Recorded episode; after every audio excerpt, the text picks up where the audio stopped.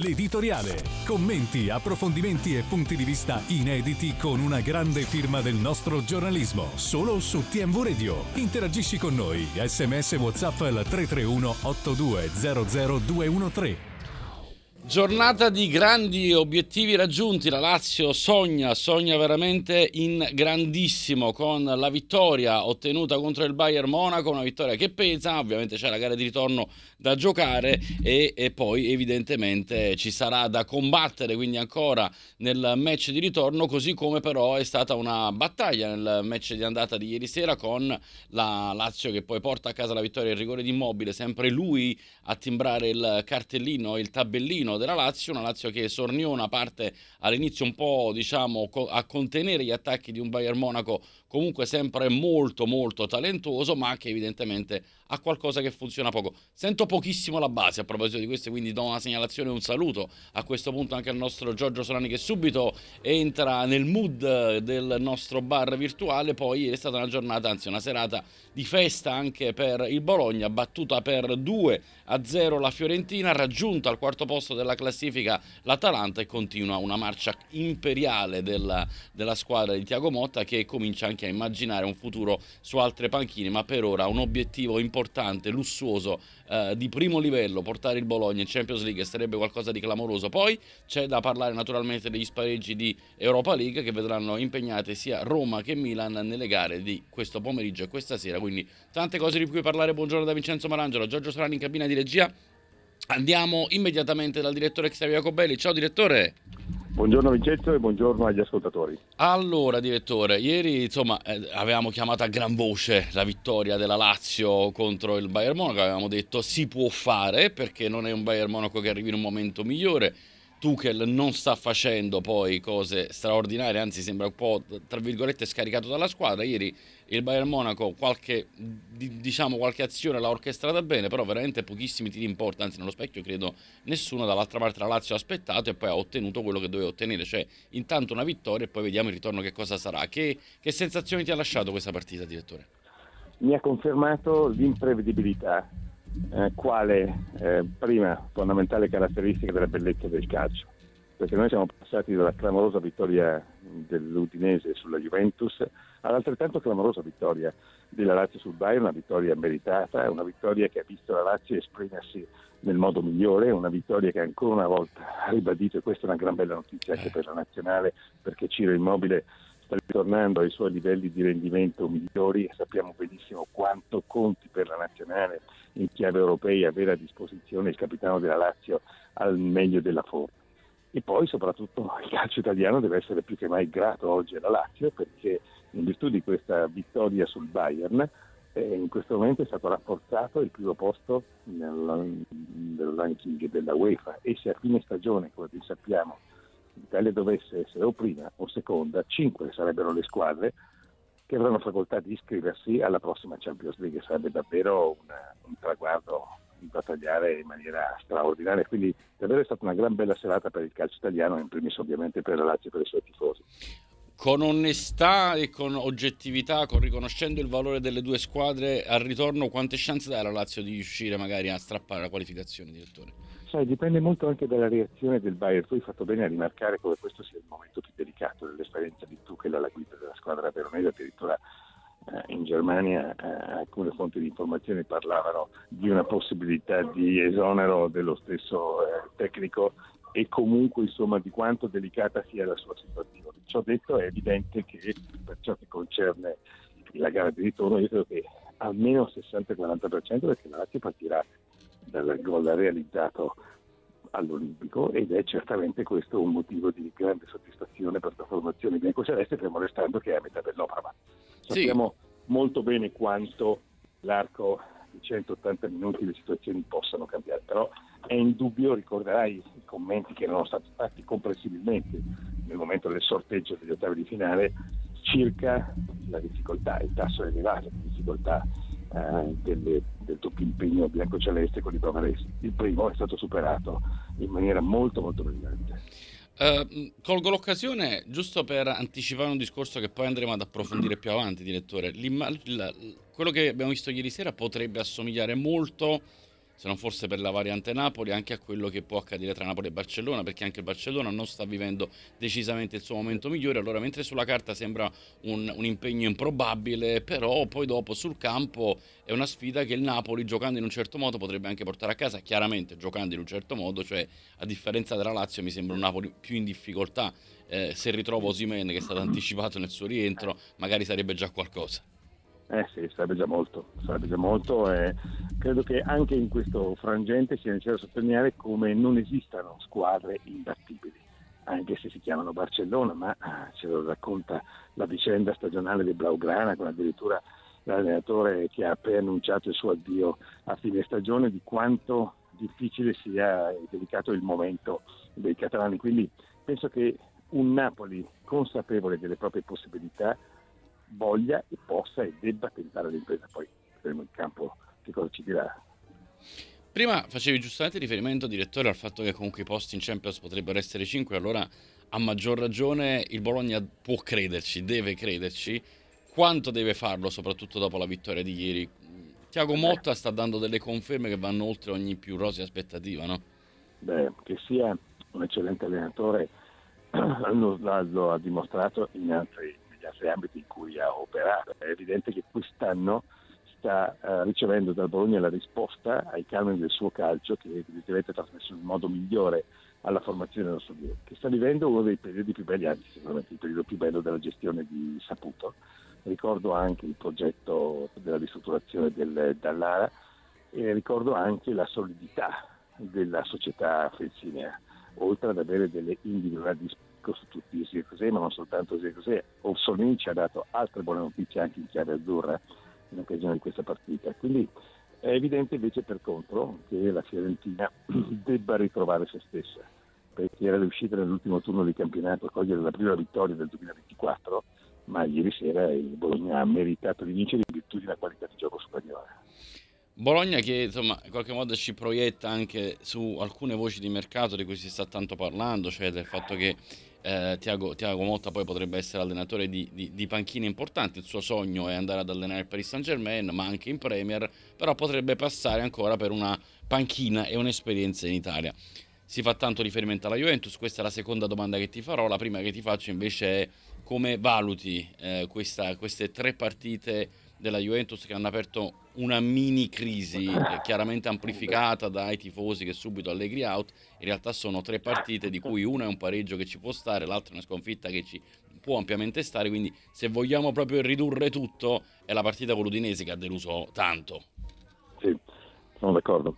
Sono d'accordo perché è stata una partita a mio avviso affrontata dal punto di vista psicologico nella condizione non ideale, ovvero la, la convinzione che stante la posizione in classifica dei friulani l'ostacolo potesse essere agevolmente superato. E così non è, perché da qui così non è stato, così non è, così non sarà, perché da qui alla fine del campionato, soprattutto le formazioni che si battono per rimanere in Serie A, moltiplicheranno i loro sforzi e saranno capaci di imprese come quella dell'Udinese. Quindi è evidente che in questo momento ci sia una reazione di grande sconforto, di delusione, soprattutto dando un'occhiata alla classifica e rammentando come l'Inter debba recuperare eh, la partita con l'Atalanta il 28 febbraio, fermo restando il fatto che l'Atalanta nelle ultime 12 partite Io penso che nessuno ci vorrebbe giocare contro l'Atalanta. Europa League eh, ne ha vinte 10, pareggiata una e perso soltanto una proprio con il Bologna. Eh. Quindi sarà molto interessante il confronto nella gara di ritorno che ci attende fra i bergamaschi e i rossoblù. Ciò detto è chiaro che in questo momento la Juventus debba serrare i ranghi perché è evidente che ritornino i discorsi, le ipotesi, le congetture eh, sul futuro, ma bisogna pensare al presente perché c'è un secondo posto da difendere, perché il Milan è lì, dopo la sconfitta con l'Udinese. E quindi è chiaro che eh, tutto ciò che concerne il futuro della panchina in primis della Juventus, che è il tema che maggiormente interessa i tifosi bianconeri, debba essere il gioco forza rimandato, perché in questo momento l'errore che la Juventus non deve commettere, presumo non commetterà perché ci saranno le azioni, sia quello di pensare al futuro, no, c'è il presente a cui pensare anche perché rammento la, la doppia semifinale con la Lazio di Coppa Italia che rimane eh. l'altro traguardo di prestigio della stagione. Che alla luce della Lazio vista ieri bisogna prendere con particolare attenzione anche perché c'è un Sarri che magari si potrebbe prendere, voler prendere anche una, una rivalsa verso, verso la Juventus. Eh, Però c'è, un, c'è una, un, un, altro caso nel caso che poi riguarda ad ampio raggio anche la nostra nazionale. Um, da, che sensazioni ti dà Federico Chiesa dal punto di vista fisico, dal eh, punto di vista dell'applicazione eh, mentale? Eh, dipende soltanto da lui, dipende soltanto da lui perché è un giocatore così importante per la Juventus e per la nazionale. Vorrei rammentare che eh, in calcio al titolo europeo conquistato nel 2021 a Wembley dopo un inseguimento durato 53 anni eh, rivolgeva a carattere cubitale il suo nome, è stato il miglior calciatore dell'europeo a Chiesa. Purtroppo ha avuto quel gravissimo incidente e ci rendiamo conto di quanto grave sia stato quell'incidente partito due anni fa a Roma perché la ripresa è stata lentissima, non poteva essere altrimenti, data la serietà dell'infortunio, dieci mesi circa, ed evidentemente in questo momento Chiesa non è ancora meglio della condizione. Qual è l'auspicio? Che nelle ultime 14 partite di campionato, nella doppia semifinale di Coppa Italia, e vedremo se la Juventus sarà così brava ad arrivare in finale, possa ritrovare la condizione migliore, perché altrimenti diventa anche suo un interrogativo pesante sul proprio futuro bianco-nero e sulle scelte che la Juventus farà a fine stagione, anche perché per contro, per fortuna della Juventus, sta facendo di.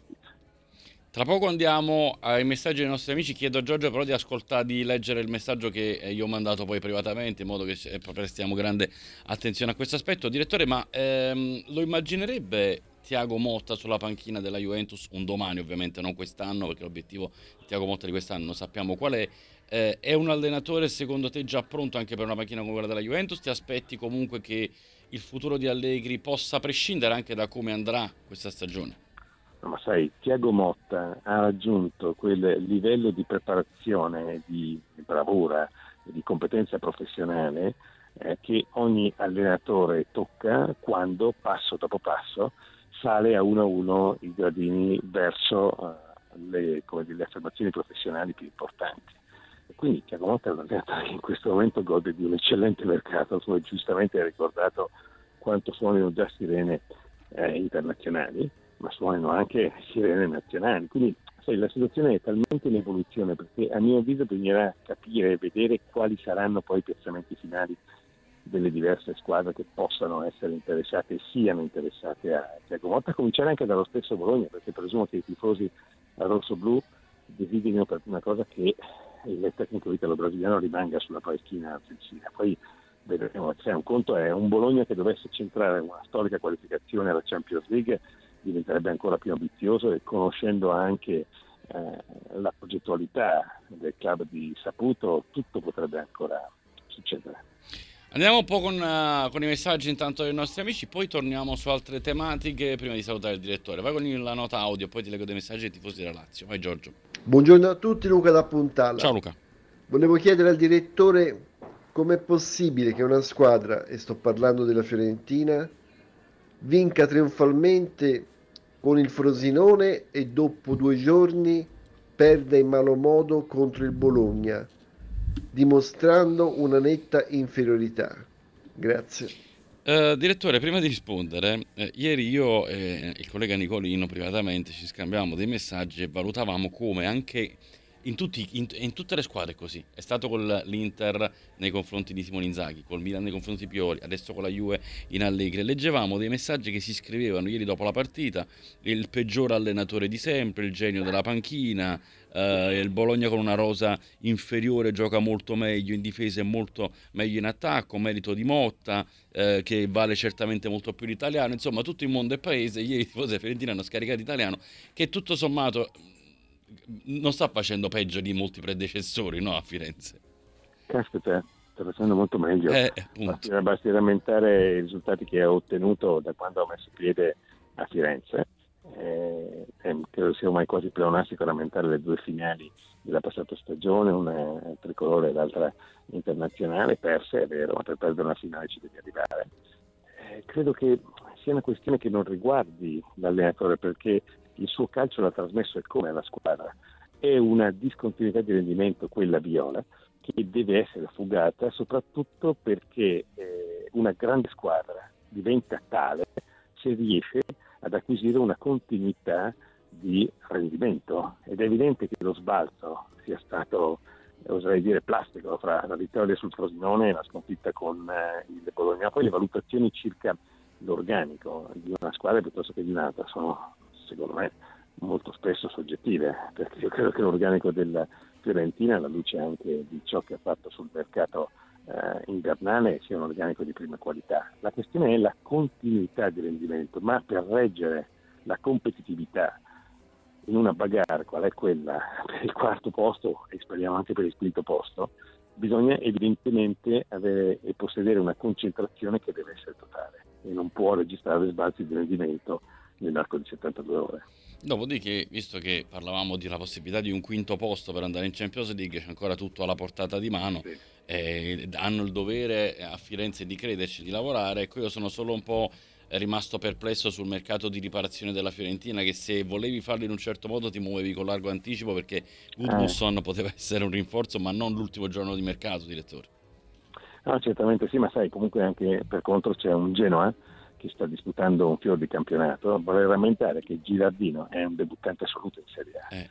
e, e, nel 2023 ha firmato un'impresa che è consegnata alla storia del Genoa, cioè una promozione credo sulla quale anche il più appassionato tifoso rosso-blu non avesse scommesso quando nel dicembre del 2022 Girardino venne promosso dalla primavera alla guida della prima squadra. E in questo campionato, certo c'è stata la sconfitta pesante in termini di risultato contro l'Atalanta, ma come detto l'Atalanta in questo momento è squadra, una delle squadre, se non la squadra più in forma del campionato. Parlo dei numeri 10 vittorie nelle ultime 12 partite, un pareggio, una sconfitta, un attacco che ha segnato 30 gol, una difesa che ha subito 7 reti, eh, e il Bilal Touré che torna in campo, anzi debutta eh, sulla scena calcistica dopo quel grave infortunio che per sei mesi gli aveva impedito di giocare nell'Atalanta e subito segna. E questo è un giocatore da seguire con grande attenzione perché ha una abitudine al gol che ha maturato nella Liga Spagnola che credo diventerà una costante anche nel campionato italiano. Quindi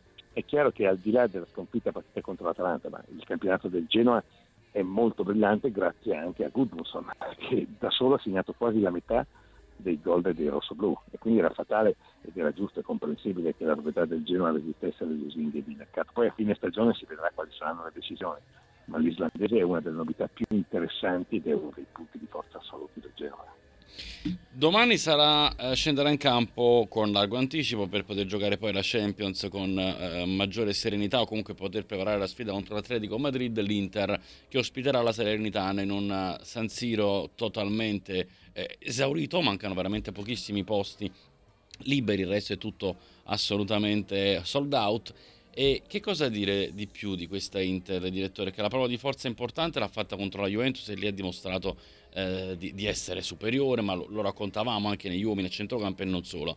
Poi arriva la partita contro la Roma, nella quale la Roma prova ad affrontare a viso aperto l'Inter, lo fa con grande dignità, con grande eh, spirito, però poi dopo l'Inter quando voleva accelerare, accelerava e ha ribaltato. Io ho la sensazione che dietro quei volti quasi sconfortati dei giocatori della Juventus contro l'Udinese, più che la sconfitta contro l'Inter ci sia vedere quanto l'Inter è riuscita a ribaltare la Roma, quindi quanto fosse difficilmente arrivabile, quanto sia difficilmente arrivabile per la Juventus e quindi c'è stato un po' di scoramento.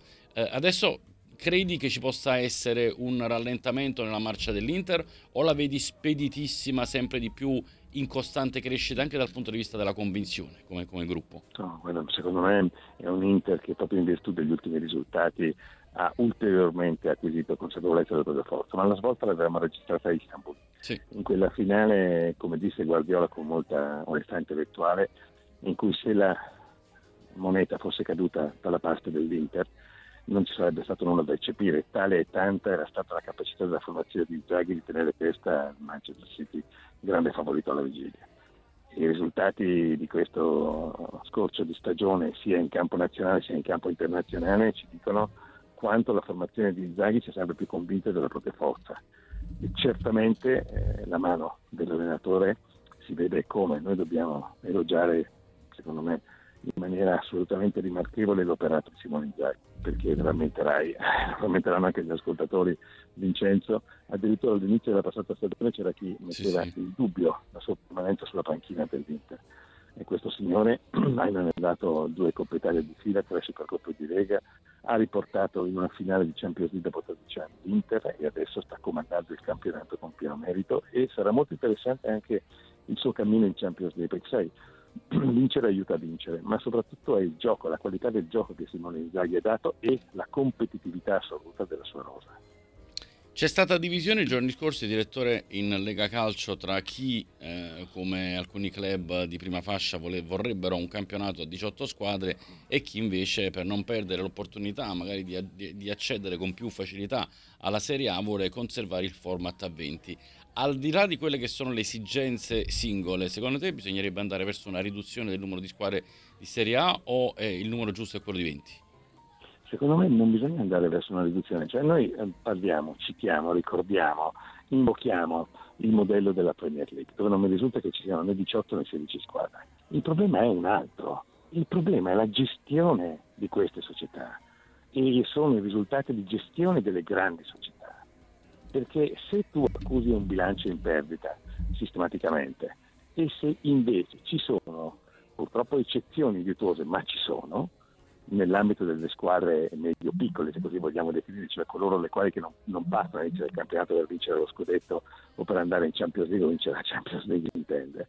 È chiaro che c'è una diversità di gestione che poi fatalmente pesa anche sulle mosse in sede di politica sportiva, perché se il paracadute per le società che retrocedono non sono lontanamente paragonabili a quelli assicurati alle formazioni della Premier League. Se i diritti televisivi non vengono distribuiti in una maniera più equa, cosa che invece accade in Premier League, dove anche l'ultima in classifica sa che la retrocessione in Championship nella Serie B non sarebbe un dramma o una tragedia sportiva insopportabile a livello economico perché esistono dei meccanismi di salvaguardia e di tutela degli interessi di questi stessi club. È il sistema che in questo momento deve essere rivisto, ma chi fa parte del sistema? Le squadre, le società che lo gestiscono e se non hanno i conti in ordine, perché questo è il punto fondamentale. Ma dal 2000 ad oggi quanti fallimenti abbiamo registrato? Purtroppo non soltanto anche nelle categorie inferiori. È evidente che qui stia il punto, ma su questo si preferisce sorvolare e invece accendere il dibattito per fare polemica sulla Formula 2018 e poi dove va a finire la meritocrazia? Perché una squadra che viene promossa in Serie A deve vedere, vedere frustrate le proprie ambizioni se sul campo si è meritata questa promozione invece le chance di accedere al massimo campionato fatalmente si riducono perché conto a 20 squadre un conto a 18 squadre. Questi sono i punti secondo me da affrontare. Che condivido totalmente, direttore. Grazie come sempre al direttore Xavier Cobeglia. La settimana prossima, direttore. Ciao, buon lavoro. Grazie a te Vincenzo, buona giornata.